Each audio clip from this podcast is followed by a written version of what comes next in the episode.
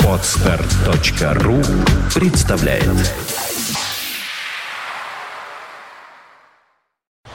You are listening, you're listening to Internet Radio Fontanka эф эм.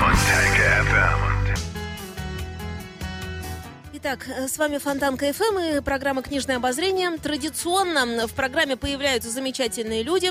Но я прежде всего хочу представить Сергея Виватенко, который... Э, Женя, здравствуй. Да, да, это была проверка микрофона. Конечно. Здравствуйте, Сергей, добрый вечер. Добрый. Рада видеть в очередной раз в программе «Книжное обозрение». Наташа Дельгадо в каждой программе у нас появляется, пиар издательства «Вита Нова». Наташа, вечер добрый. Здравствуйте. И Наташа нам представит сегодняшнего гостя. Я очень рада представить искусствоведа Эраста Давыдовича Кузнецова. Здравствуйте, Эраст Давыдович. Здравствуйте. И у Эраста Давыдовича, ну, можно долго перечислять его заслуги. Это автор огромного количества искусствоведческих книг. По-моему, первая вышла в тысяча девятьсот пятьдесят шестом году, если я не ошибаюсь. Эраст Давыдович был художественным редактором э, петербургского, то есть ленинградского отделения издательства «Искусство», правильно? Э, и так далее, и так далее. Но еще у Эраста Кузнецова был такой неофициальный титул, и, очевидно, он сохраняется и на данный момент. Это титул главного пиросмана-веда страны. Вот я думаю, что в этом качестве мы сегодня с Эрастом Давыдовичем и поговорим. Не так давно в издательстве «Вита Нова» вышла книга «Биография Нико Пиросмани». Это не первая книга Эраста Кузнецова об этом художнике, но я надеюсь, что она как бы суммирует все то, что очень долго изучал и творчество, и биографию Эраст Кузнецов. Вот сегодня об этом поговорим. А я попрошу передать мне эту книгу, чтобы я могла ее показывать нашим зрителям, потому что видеопоток работает. Прекрасно. Первый вопрос такой. Почему действительно пиросмания? Что, почему? Почему вот из всех направлений, да, наиглавнейшей для вас является пиросмания? Ну, э, не совсем так сказать, что главнейшее. Во-первых, книжка была написана очень давно, сорок лет тому назад. А она была до этого напечатана? Она была до этого напечатана три раза. Понятно. Это четвертое издание, ага. Самое лучшее. А, я очень многим чем занимался. Пиросмания как-то неожиданно возник в моей жизни. Я бы даже э, со стыдом э, сказал бы, что возник при случайных обстоятельствах. Но вы меня, же земляк все-таки, ли, да? Меня чуть ли не силком заставили писать эту книгу. А у меня были другие планы в этот момент совершенно, но нужно было помочь людям. И я взялся за книгу, и когда начал ее работать в ней дней, она меня затянула как в омут. И с тех пор я, в общем, уже несколько десятилетий им занимаюсь. Но сейчас значительно меньше, потому что заниматься художником девяносто пять, наверное, процентов картин, которого находится далеко, в Тбилиси. Там они собраны. Ну, серьезно заниматься невозможно, живя в Петербурге, да еще в сложных условиях. Да, конечно. Были сейчас. Время немножко другое. Вот. Но вот, вот и такая была полоса, целая полоса моей жизни была, очень серьезная. И она вызвала разные перемены в моей собственной жизни, профессиональной, конечно. Вот, и, может быть, для меня это самая главная книга моя. Для меня. Какими источниками вы пользовались, живя в Петербурге, при том, что девяносто пять процентов пиросмани картин его в Тбилиси? Э, чем вы пользовались, когда вы начали писать о нем? Ну, я сначала около года сидел в Ленинграде, бегал по библиотекам, много у меня чего-то было. Изучал, изучал страну, изучал город.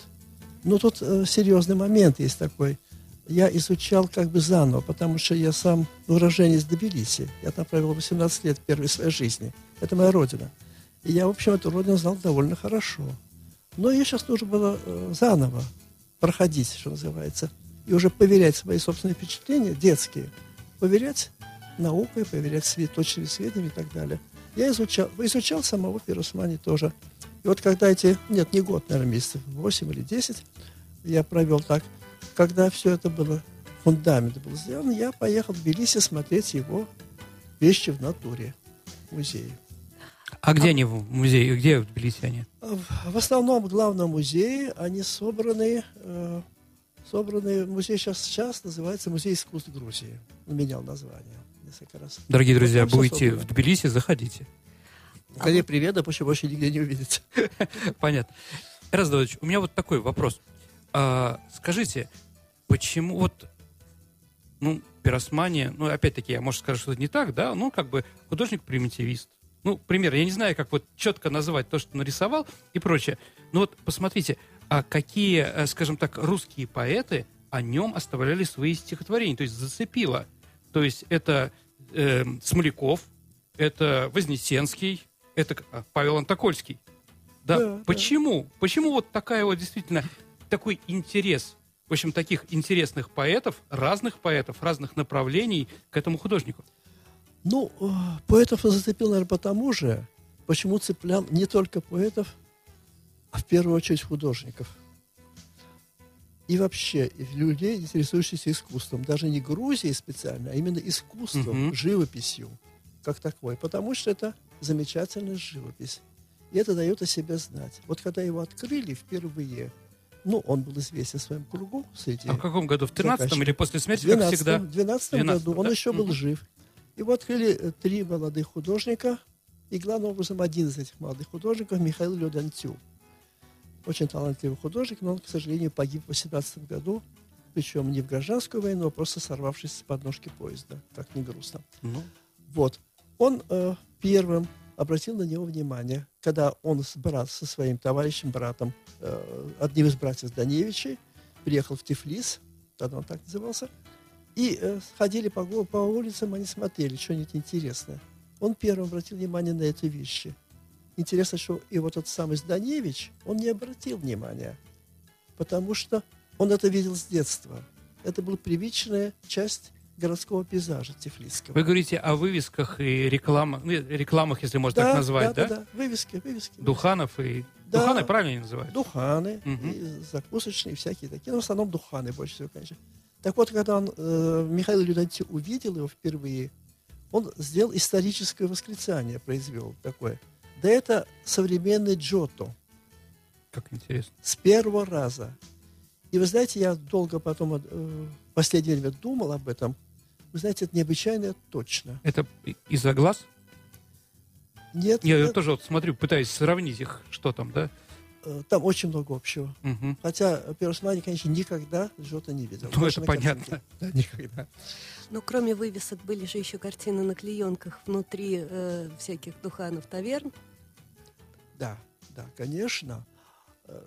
Не, то, не только кроме того. Вывески, они, может быть, даже составляли не большую часть. Их было очень много, конечно.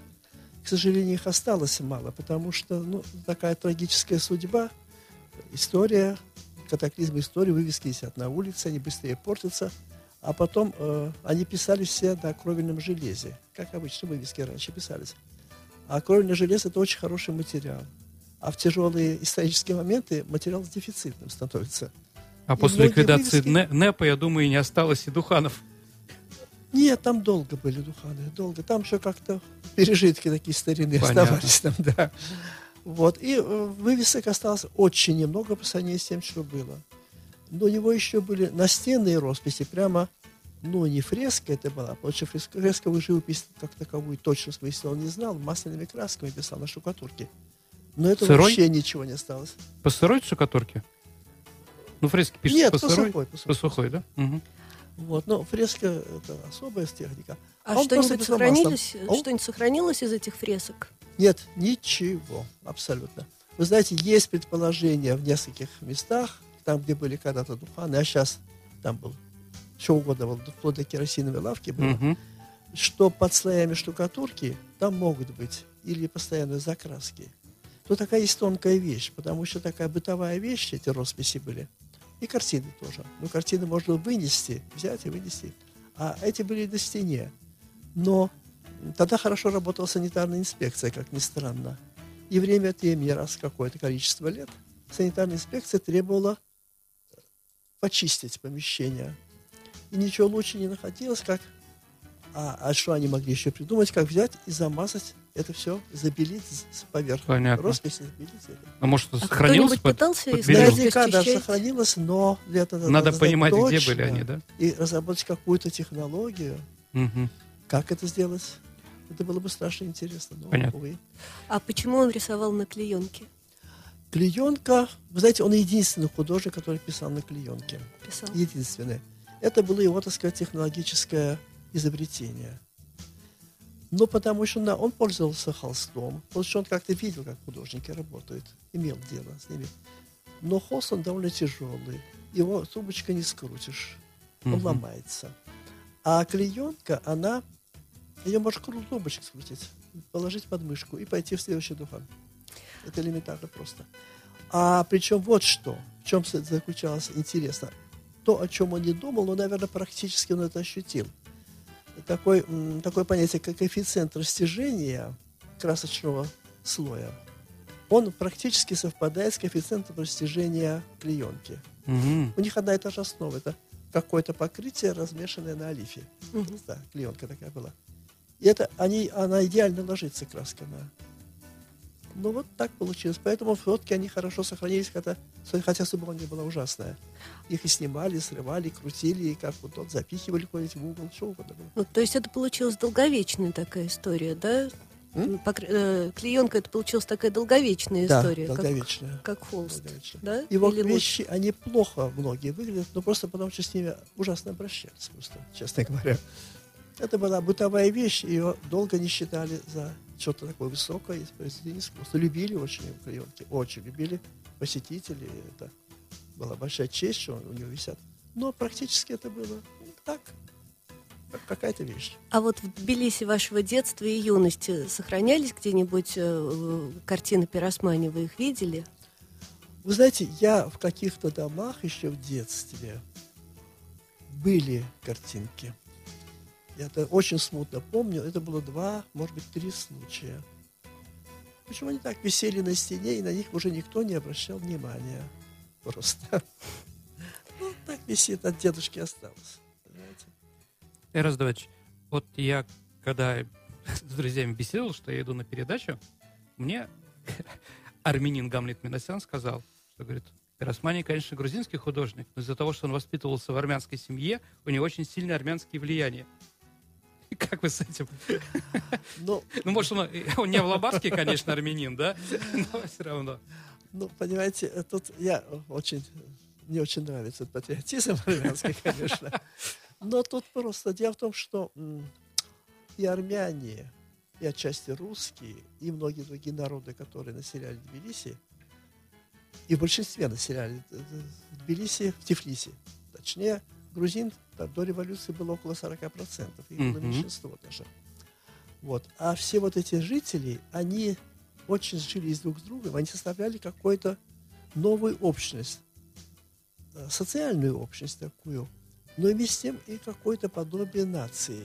Ну, бе- такой тифлисец, да? Как вот бакинцы тифлисец, до событий да. говорили, я бакинец. Да, да, да, да, да, да, да. Понятно. А вот э, вы в своей книжке пишете, что, э, скажем так, бе- Тифлис конца девятнадцатого, начала двадцатого века был, в принципе, поделен. Вот был Тифлис, тот, который еще персидский, ну, который, когда Грузия была там под Персией, какая-то часть, да? Может, я что-то неправильно говорю. А другая часть, это вот русская, когда вот, ну, русские пришли, стали строить главный проспект Руставели, как он тогда назывался по-другому, да? Головинский проспект. Ага. И третий там, скажем, армянский район Авлабар. А как вот они потом объединились? Вообще, так, где Пиросмани вообще главное работал? В каких вот из этих вот?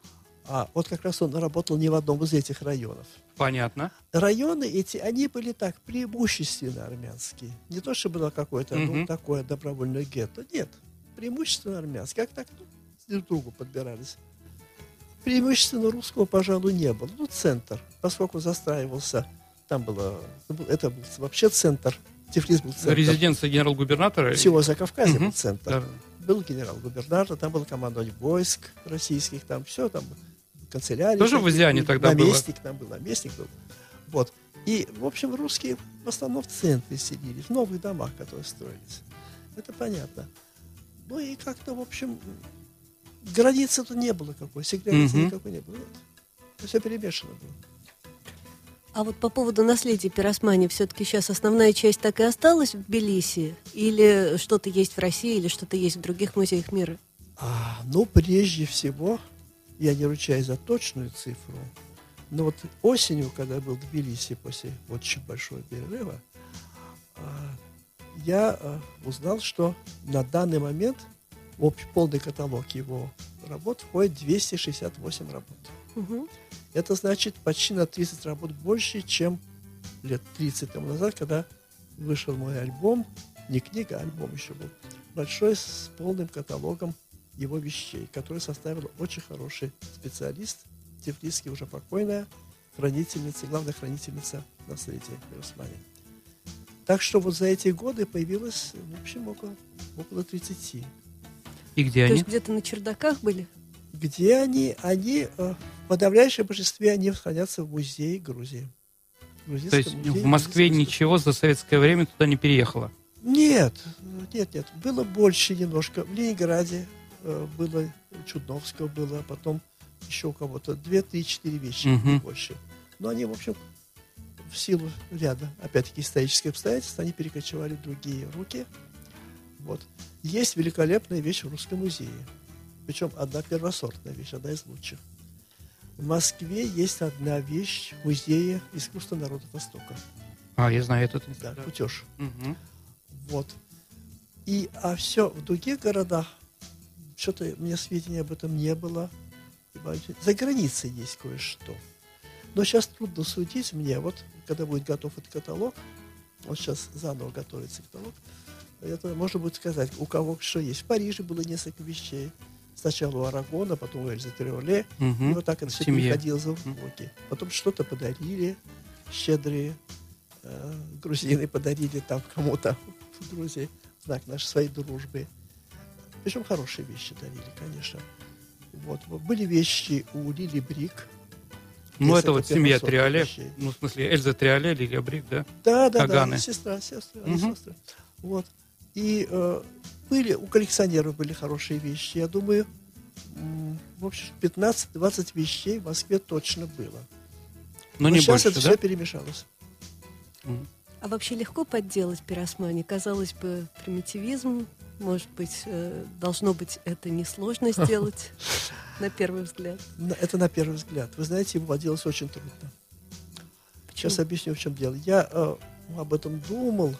Немножко этим занимался, получил время от времени, мне показывают вещи.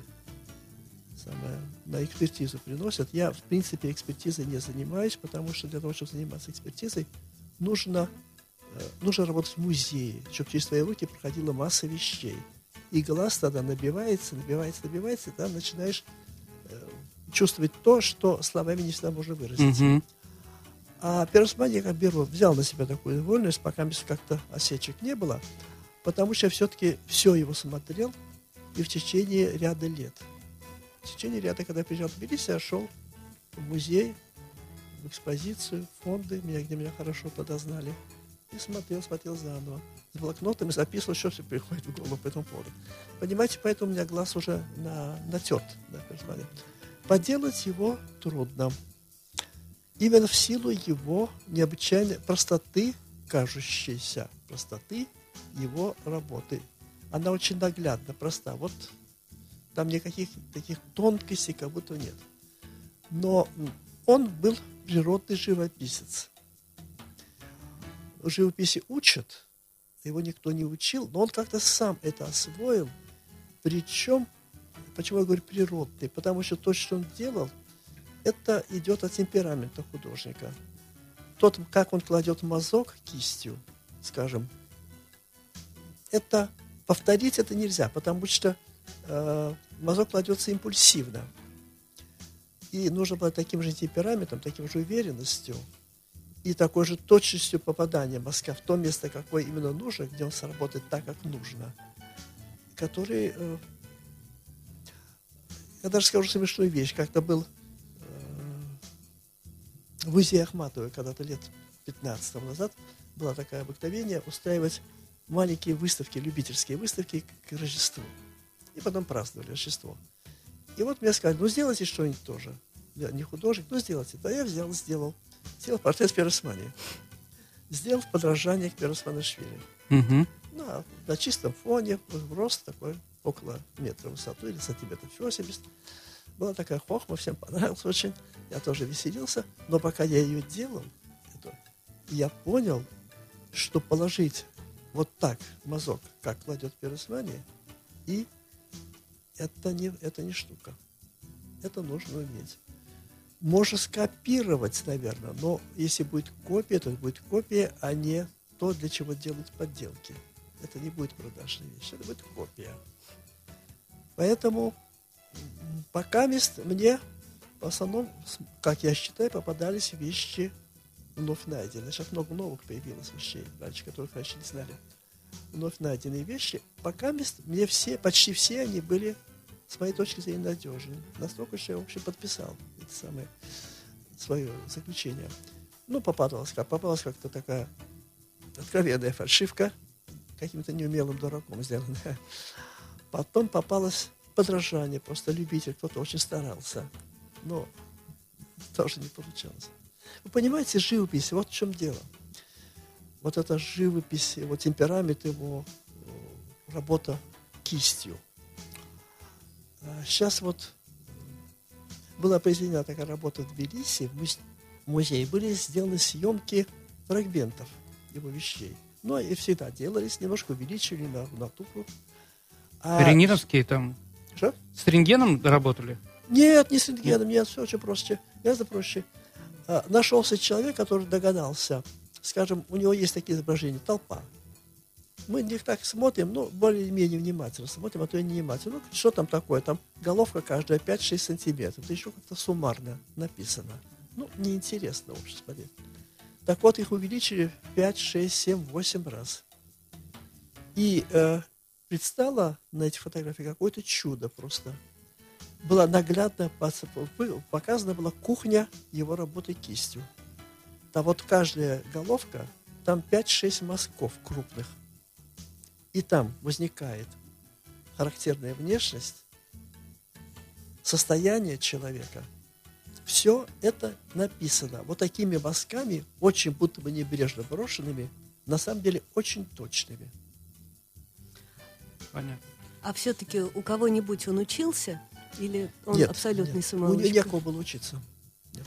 Ну, в какой-то момент он познакомился с профессиональными художниками, может, уже в зрелом возрасте? Вы знаете, он познакомился с профессионалами очень поздно, в тысяча девятьсот двенадцатом году, когда его открыли, или в тринадцатом угу. даже, точнее, познакомился с ним. И потом на него обратили внимание уже и местные грузинские художники, тифлисские.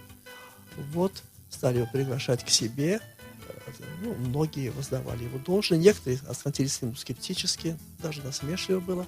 Там были всякие нюансы были. Вот. Но он, он не стал подражать.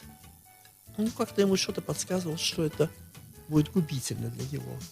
А надо работать так, как он работает, как ему инстинкт его подсказывает. Он слишком незаурядный был, э, талант у него.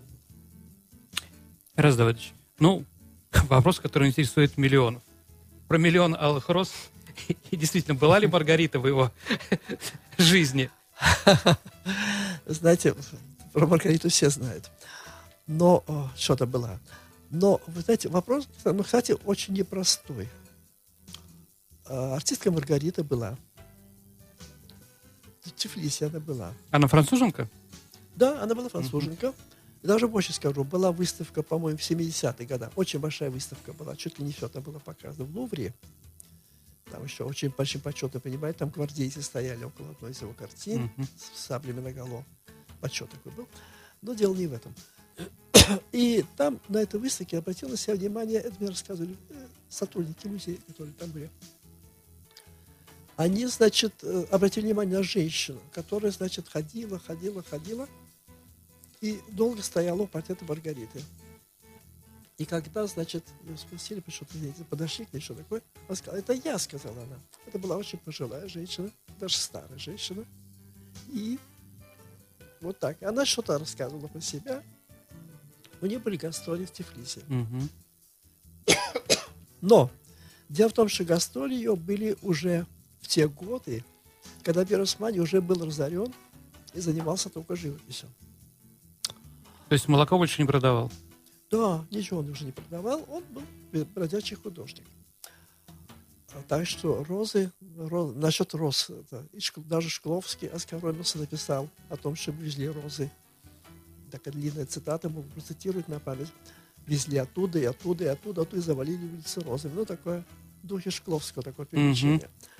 Ну, в общем-то, наверное, это ерунда. Но что-то, что-то было...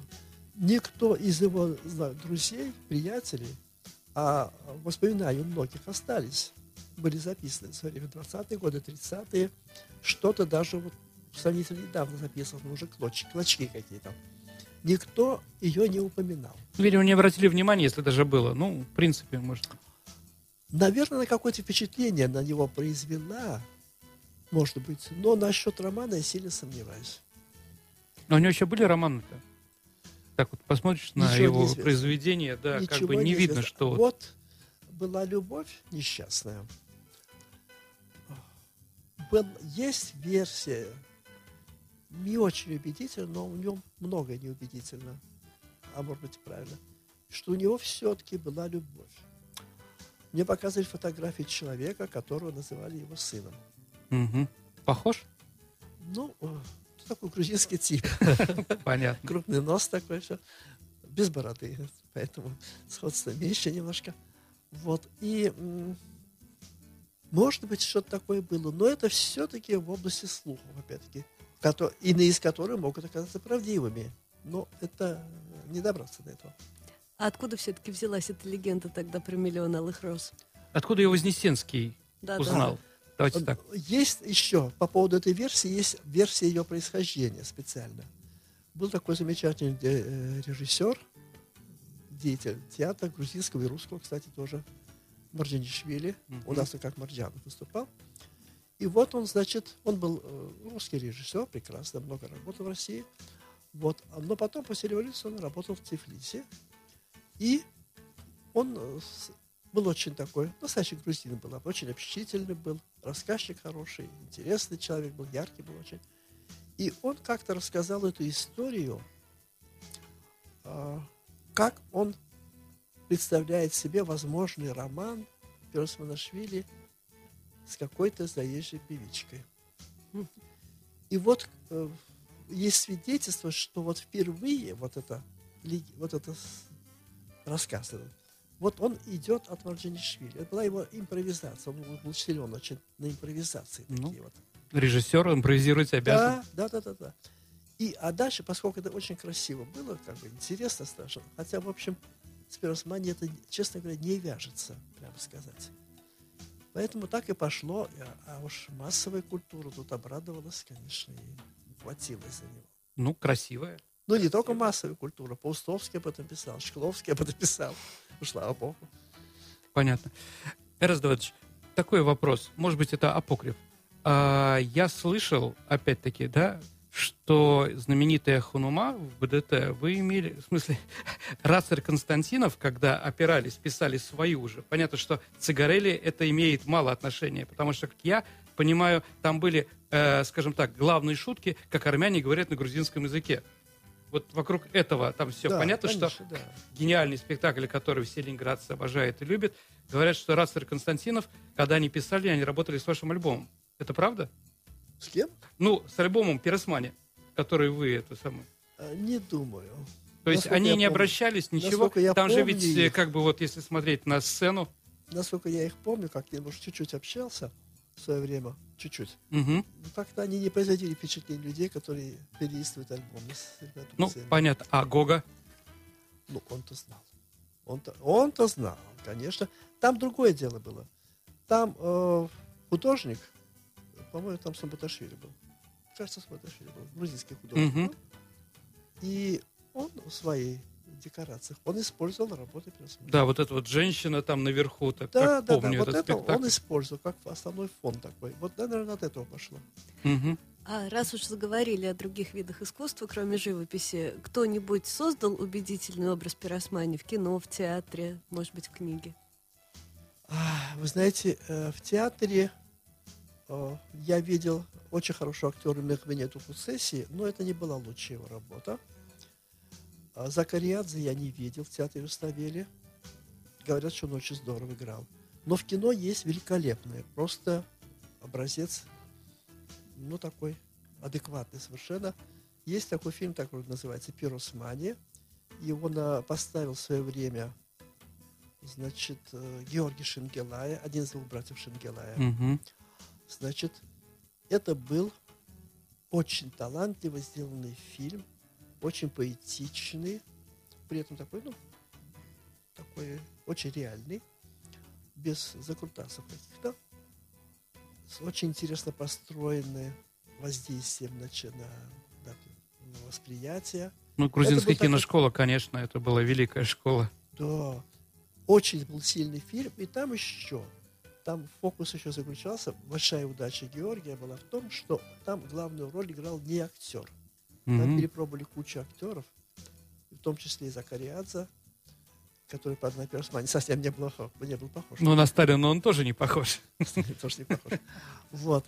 Но э, самое перепробовали массу актеров, и э, тогда э, Георгий обратил внимание, то есть не обратил внимания, он подумал, что главный художник их фильма, который уже работал, делал эскизы хорошие, э, Автандил Варази, по фамилии Варази, что он мог бы сыграть.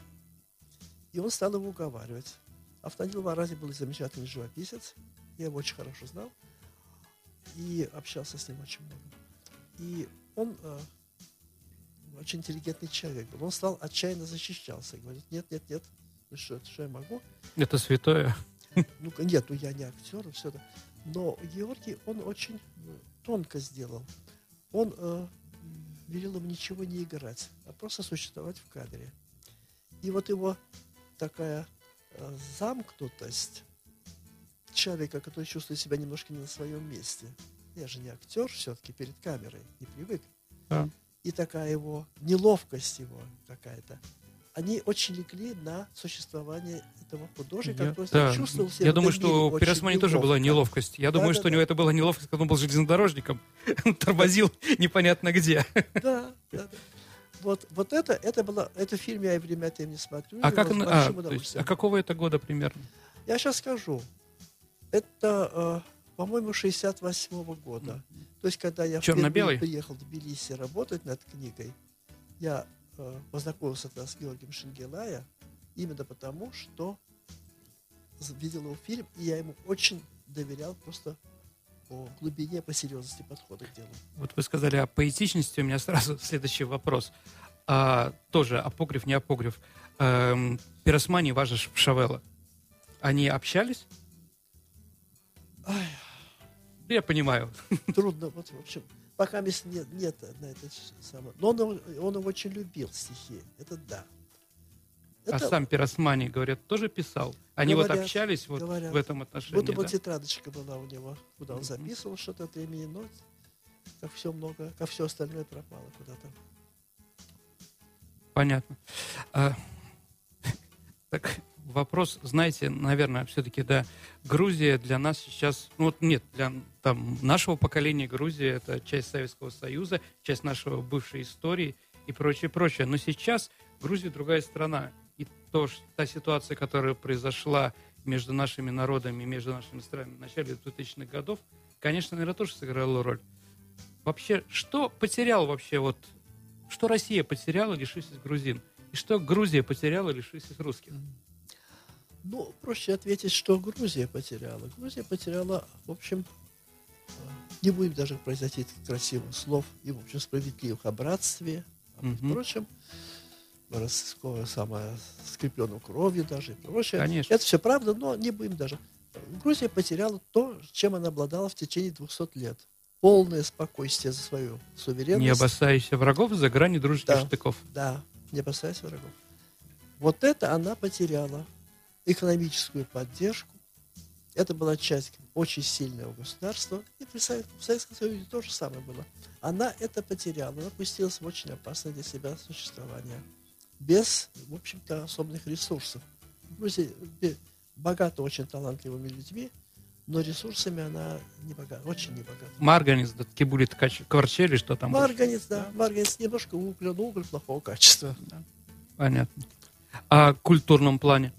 В культурном плане тоже, в общем, была потеря, потому что через Россию Грузия, она, во-первых, она потеряла общение с русской культурой, которую грузины очень высоко ценили и до сих пор ценят многие, которые способны это делать, которые, на которых не подействовали двадцать лет. И, кроме того, через Россию она потеряла большой канал выхода на всемирную мировую культуру. Вот в чем дело. Потому что, когда маленькая страна, ей труднее реагировать на мировую культуру. Согласимся, вряд ли республиканские гвардейцы в Лувре стояли бы сейчас. Да. А, скажем, ну вот переводить с языков. Ну, трудно в небольшой стране, там два с половиной миллиона сейчас населения, денежно это не за, низко не окупаемо, трудно переводить столько литературы зарубежной, мировой, классики, сколько переводили, они читали на русском языке. Потому что городское население прекрасно владело все русским языком. И конечно. В деревнях немножко хуже, но вообще говорили все. Говорили. Кто-то хорошо, у кого как данные какие-были для этого. Ну, может быть, мы ближе к концу так оптимистическую какую-нибудь ноту внесем. А что Грузия приобрела? А, это труднее все сказать. Я бы не стал отвечать на этот вопрос. Боюсь, что немного приобрела. С моей точки зрения, может, субъективно, я не экономист, не политик. Она, она сейчас, в общем, в достаточно тяжелом состоянии. Ну, не таком страшном, как Украина, конечно. Но, в общем, состояние, состояние трудное. Ей надо выбираться. У нее громадные долги. Потому что тот золотой дождь, которым осыпали Саакашвили, грузины, это ведь были, это были, не, это были все займы. Это не были помоществования бедному соседу. Это были займы. Пора отдавать. И сейчас, в общем, либо отдавать, либо уплачивать большие проценты. В общем, это все громадное время на, на Грузии лежит. Вообще, как она будет выходить из этого? Это грустно, конечно. Нет. А у нас сейчас визы, да? У нас нету, нет посольств? Посольств нет.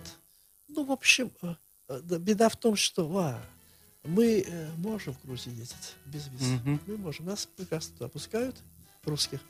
Но дело в том, что грузины не могут получить визы. В Россию? Вот в чем дело. Грузины, они, они могут ездить в Россию. Я общался с многими людьми. Там, я был на конференции, посвященной грузинскому искусству. Там, и сам общался с многими старыми знакомыми, да, с новыми приобрел знакомых. Там. Они все жаловались, что они очень страдают без сообщения с русской культурой. И вот когда они, они часто были в Москве, общались с этими коллегами, смотрели выставки, все это было, поворот такой был. Вот, они это сейчас, в общем, утратили. Имеют, могут ездить спокойно только те грузины, у которых, у которых есть двойное гражданство. Вот я знаю, у меня знакомый москвич такой есть один, который, значит, ну, то в Москве, то в Тбилиси. А у Иванашвили есть российское гражданство? Да, ну он российский предприниматель. Угу, понятно. Ну, нынешний руководитель, да, Грузии. Такой, ну, вы хотите оптимизм, а я вот просто, а, знаете, ну вот, готовясь, я взял, набрал в Яндексе Пиросмани. Что в первую очередь выскакивает в каждом городе большом? Это ресторан. Да, да, ну конечно, конечно. В Петербурге, в Москве, в да, Таллине, да. Бог ты мой, где только нет. И в Тбилиси тоже. И не один, наверное. А можно я тоже задам вопрос? Не могу не спросить. Он совершенно, может быть, даже и не в теме разговора, но я весь эфир еще и читала книгу. Вот эту замечательную книгу. Я просто погрузилась в это во все. Я почему-то очень вас хочу спросить, считаете ли вы жизнь Пиросмани и жизнь Ван Гога, странный вопрос, да, понимаю, близкими в смысле какого-то духовного трагизма, что ли? В смысле духовного трагизма вряд ли. Они все-таки были люди разного уровня культуры. А трагическое... Трагизм у них был общий, ну, неприз... непризнанность. Это, увы, это да. В этом смысле они были общие. И признание после, практически после смерти. Уже. А хотел ли вообще он признание, простите? Ну, Ван Гог, понятно, хотел. А, Ника... а хотел ли Ван Гог? Он тоже хотел быть реализован и иногда отказывался. Нет, от он рисовал, вещей. Все-таки да, грамотно учился в этом направлении. Он, он хотел, а но... здесь как бы вот... Ну... Вы понимаете, что когда Пиросмани признали, то у него возникли большие упования на это признание. Угу. Поэтому, очевидно, он ощущал, видимо, значительность своего какого-то веса внутренне. И э, оно столкновение дальнейшее... встречи с этим миром искусства, большого искусства, назовем его так, они, в общем, они, они его обернулись очень грустно. Толком его, так сказать, не приняли. Ну, кто-то помогал, что-то такое, но он, понял, что он не пришелся ко двору все равно. И это был одним из источников его какой-то гибели. И еще такой вопрос у меня. Искусство, очень часто по отношению к искусству звучит фраза «вне времени». Мне почему-то кажется, что к Пиросмани это очень относится, вне времени. Условно говоря, если кому-то показать работы Пиросмани, некоторые, и назвать какой-то даже иной век совершенно и другое время, то люди поверят и скажут, да, конечно. Животные, это... женщины и застолья. К, при... К примеру, да. да. И в то же время вы в эфире чуть ранее, в начале эфира говорили о том, что совершенно невозможно идти по тому же самому пути, и совершенно невозможно, ну не то что повторить, но вот поддерживать эту традицию так или иначе, что это все-таки уникальность. И как такой, я даже, это, наверное, не вопрос, а просто вот как-то выскажитесь с этой точки зрения чуть-чуть. Традиция, традиция такая глубокая вещь, которой труд, нельзя подражать. Понимаете? Можно что-то учиться, но как-то для этого нужно быть самому талантом. И воспринимать это нужно, то, что тебе нужно именно в традиции. А механически невозможно традицию подражать. Традиция – это же какое-то образование, то есть какой-то фундамент. Да. А у Пиросмани не было никакого фундамента в принципе? У Пиросмани был фундамент. Но все равно человек живет как-то. Понимаете, вот если сравнивать его с примитивистами, угу. разными очень известными, в том числе с Руссо, очень славный художник, хороший, да, но не его масштаба. А у Пиросмани была, был и личный талант, и была традиция народного крестьянского искусства. Ну, это естественно, конечно. И не только искусство как такового, формально, но и традиция народного мировосприятия. А Грузия, скажем, в силу счастливого такого совпадения, она была немножко отстала по сравнению с другими странами. Ну, по сравнению с Россией совсем мало, а с Западом, конечно, сильно. Там вот эти патриархальные устои сохранялись еще. Как раз был, начинался, начиналась ломка этих устоев. Mm-hmm. Но для него они были вечными, для него они были основополагающими, и они соединились с его талантом. И поэтому, скажем, Руссо – это очень мило и славно, повторяю, но это забавное искусство, имеющее свои приятные стороны. А Пиросмани – это действительно наш современный Джотто по... объему той информации, скажем так, скучным словом, художественной информации, которую он дает, и ощущение тому дает. Может быть, даже равносильное Джотто. Ну, со всей э, возможными натяжками в таких случаях. Хочется сказать огромное спасибо за участие в эфире. Да, у нас интересно. Не просто время пролетело, я, а я, мне еще повезло, пока вы разговаривали, я читала. Это, это потрясающая книга, честно вам скажу. И мне хочется предоставить слово Наташе Дельгадо э, по поводу, наверное, программы «Книжное обозрение». Да, я, во-первых, хочу сказать, что эта книга, э, ее можно найти все еще пока что в магазине на Мойке тридцать два. Также там можно найти все книги нашего издательства. И э, там у нас время от времени проходят всякие небольшие творческие вечера. двадцать первого мая могу пригласить в шесть часов на встречу с Феликсом Лурье. Однажды он был здесь у нас гостем. Мы разговаривали о книге про Флоренцию. Называется «Флоренция. Город гениев». И вот об этой книге Феликс Моисеевич будет рассказывать двадцать первого мая в шесть часов. часов на Мойке тридцать два в нашем магазине. Это магазин при Музее Печати. И в следующей же передаче, я надеюсь, двадцать второго мая, у нас еще раз появится здесь Феликс Лурье, и мы побеседуем с ним о том, о чем не успели в прошлый раз. И я очень надеюсь, что мы еще раз услышим и Эраста Давыдовича. Спасибо вам большое. Приходите к нам еще. Мы явно спасибо. Не договорились. Спасибо, спасибо вам огромное Мне за вашу работу. Mm-hmm. Спасибо. Спасибо. Спасибо всем присутствующим в эфире. Спасибо. Всего доброго. Это было «Книжное обозрение» на Фонтанке. You are listening. You're listening to Internet Radio on Fontanka эф эм. Fontanka эф эм. Fontanka эф эм. Fontanka эф эм. Fontanka эф эм. Скачать другие выпуски подкаста вы можете на podster точка ру.